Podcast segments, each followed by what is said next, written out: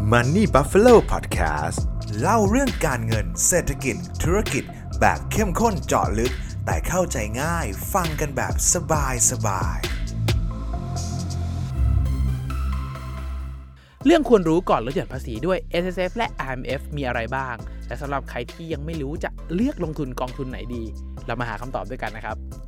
สวัสดีครับ ผมเคนจาก Money Buffalo นะครับ วันนี้อยากจะมาชวนทุกคนคุยกับเรื่อง S S F และ I M F กันแบบเจาะลึกในแง่มุมที่หลาย ๆ คนอาจจะไม่รู้กันสักหน่อยละกันนะครับ ผมเชื่อว่า S S F และ I M F เนี่ยน่าจะเป็นสินค้าการเงินตัวแรก ๆ เลยนะครับ ที่ทำให้หลาย ๆ คนเนี่ยหันมาสนใจเรื่องของการลงทุนผ่านกองทุนรวมกันนะครับ แต่ว่า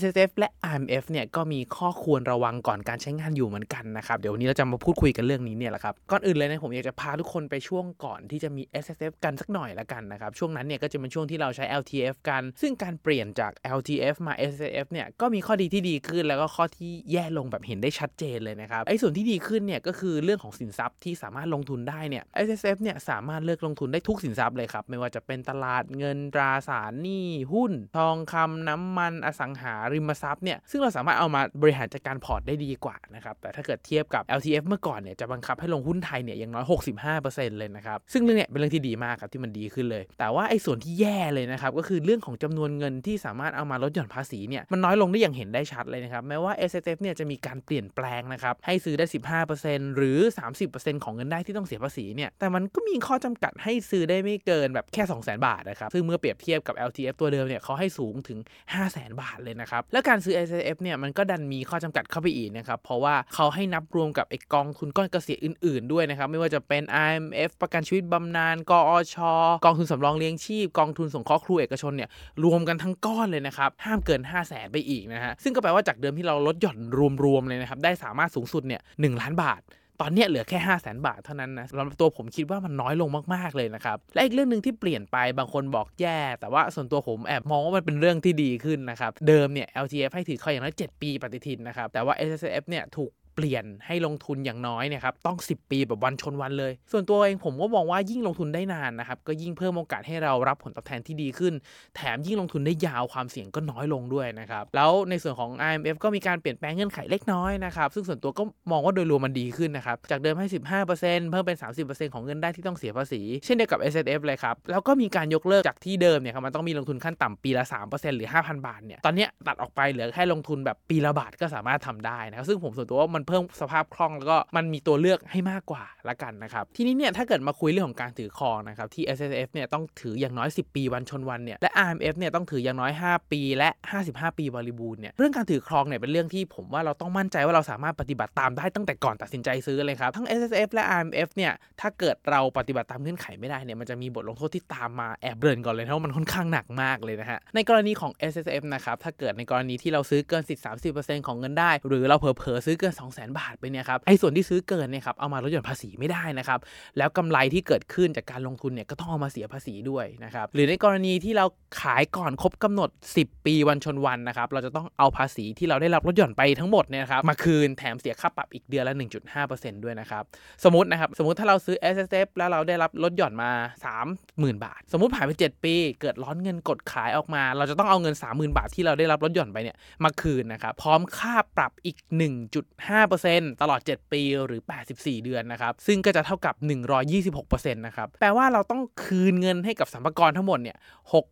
67,800 บาทเลยนะครับซึ่งจะเห็นได้ว่าพอมันเป็นระยะยาวๆแล้วเนี่ยเบี้ยปรับเนี่ยมันมากกว่าภาษีที่เราได้รับลดหย่อนซะอีกนะครับซึ่งในกรณีของ IMF เนี่ยก็เช่นเดียวกันนะครับก็มีเบี้ยปรับเหมือนกัน ในกรณีที่เราซื้อเกินสิทธิ์นะครับก็จะเหมือนกับ S S F เลยก็คือส่วนที่ซื้อเกินเนี่ยเอามาลดหย่อนภาษีไม่ได้นะครับแล้วกำไรที่ขายได้เนี่ยก็ต้องเอามาเสียภาษีเช่นกันนะครับแต่ในกรณีของ IMF เนี่ย มันจะมีอยู่ 2 กรณีครับก็คือขายก่อน 5 ปี แล้วก็ขายหลังถือมาครบ 5 ปีนะครับในกรณีแรกก่อนนะครับถ้าเราถือมายังไม่ครบ 5 ปีเนี่ยครับภาษีที่รับลดหย่อนไปเนี่ยเราจะต้องคืนนะครับแล้วก็เสียค่าปรับ 1.5%ต่อเดือนเหมือนกับกรณีขายคืนก่อนของ S S F เลย แต่ถ้าในกรณีที่เราถือมา 5 ปีขึ้นไป แต่ยังไม่ครบอีกเงื่อนไขก็คือ 55 ปีบริบูรณ์นะครับเราต้องคืนภาษีที่ได้รับลดหย่อนไปนะครับแต่ถ้าเราไปแจ้งก่อน 31 มีนาคมในปีถัดไป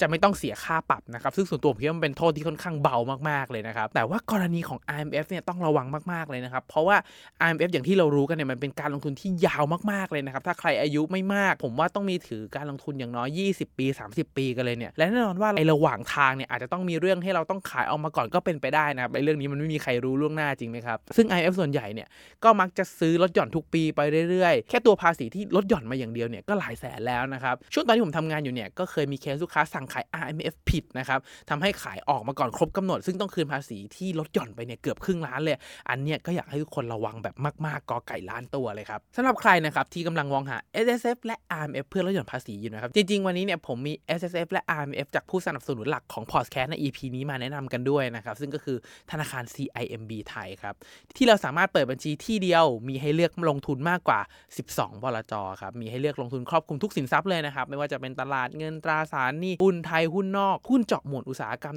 ดังๆนะครับอย่างเทคโนโลยี healthcare หรือจะเป็นการลงทุนแบบกระจายไปทุกสินทรัพย์ทั่วโลกเลยเนี่ยก็มีให้เลือกลงทุนเช่นกันนะครับที่สำคัญนะครับสามารถทำธุรกรรมผ่านแอปพลิเคชันได้เลย ไม่ต้องส่งเอกสารให้วุ่นวายแล้วนะครับทีนี้ผมขออนุญาตหยิบยกตัวอย่างกองทุนที่น่าสนใจมาละกันนะครับ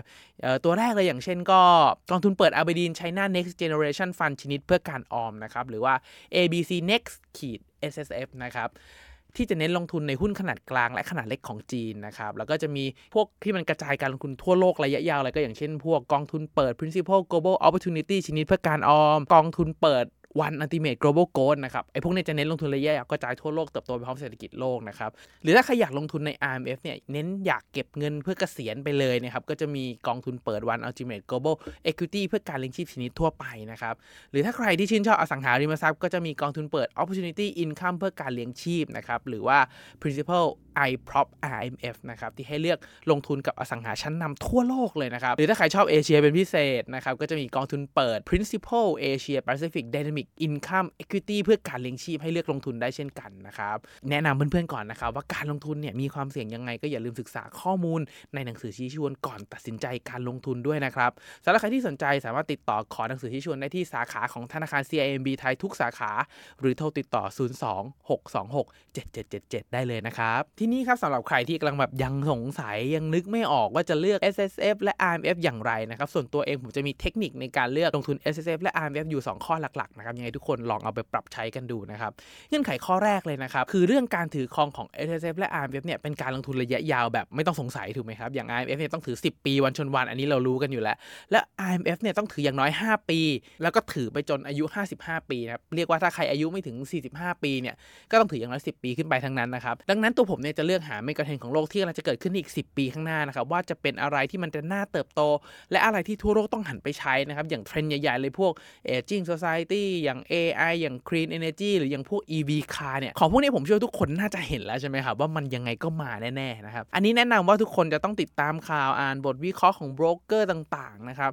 หรือว่าไม่ก็จะลองถามเพื่อนที่ทำงานในสายงานที่มันเฉพาะต่างๆเนี้ยว่ามีอะไรที่มันกำลังจะมาในอนาคตบ้าง เพื่อช่วยทำให้เราแบบเห็นภาพในอนาคตมากขึ้นนะครับหรือสำหรับใครที่ยังตัดสินใจหาไม่กระเทนไม่ได้นะครับก็สามารถเลือกกระจายลงหุ้นโลกไปเลยก็ได้ครับก็สามารถทำได้ เพราะในระยะยาวหลัก 10 ปีเนี่ยจากข้อมูลในอดีตเนี่ยค่อนข้างชี้ชัดอยู่แล้วนะครับว่าหุ้นให้ผลตอบแทนที่ดีมากกว่าสินทรัพย์อื่น ๆ และความเสี่ยงก็ถูกจำกัดด้วยครับถ้าหากเราสามารถลงทุนในระยะที่มันยาวได้นะฮะทีนี้เนี่ยถ้าหากเราเลือกธีมการลงทุนได้แล้วจากนั้นนะครับเราก็ไปหากองทุนที่ลงทุนในสินทรัพย์นั้นได้เก่งนะครับ ก็ใช้วิธีการเปรียบเทียบดูแต่ละกองทุนในตลาดได้เลยครับว่ากองทุนไหนเก่งกองทุนไหนทำได้ดีนะครับ ส่วนตัวผมเองเนี่ยครับก็จะมี 2 เว็บไซต์ที่ผมใช้งานหลักๆนะครับก็จะมี Morning Star Thailand กับ Well Magic นะครับยังไงก็ลองไปฝึกใช้งาน 2 เว็บนี้กันดูนะครับข้อมูลครบถ้วนมากๆนะครับเพื่อนๆมีความคิดเห็นยังไงกันบ้างครับเลือกลงทุน S F และ R M F ที่มีนโยบายการทุนแบบไหนกันลองคอมเมนต์มาพูดคุยกันนะครับผมจะอ่านแบบทุกคอมเมนต์แน่นอนครับสุดท้ายนะครับยังก็อยากฝากทุกคนนะครับให้กดไลค์กดแชร์กด subscribe ในทุกๆช่องทางที่ทุกท่านรับฟังเลยนะครับ เพื่อเป็นกำลังใจให้กับตัวผม เป็นกำลังใจให้กับทีมงานมันนี่บัฟฟาโลนะครับเพื่อตั้งใจผลิตชิ้นงานดีๆ ต่อไปนะครับยังไงก็ขอให้ทุกท่านโชคดีกับการลงทุนนะครับ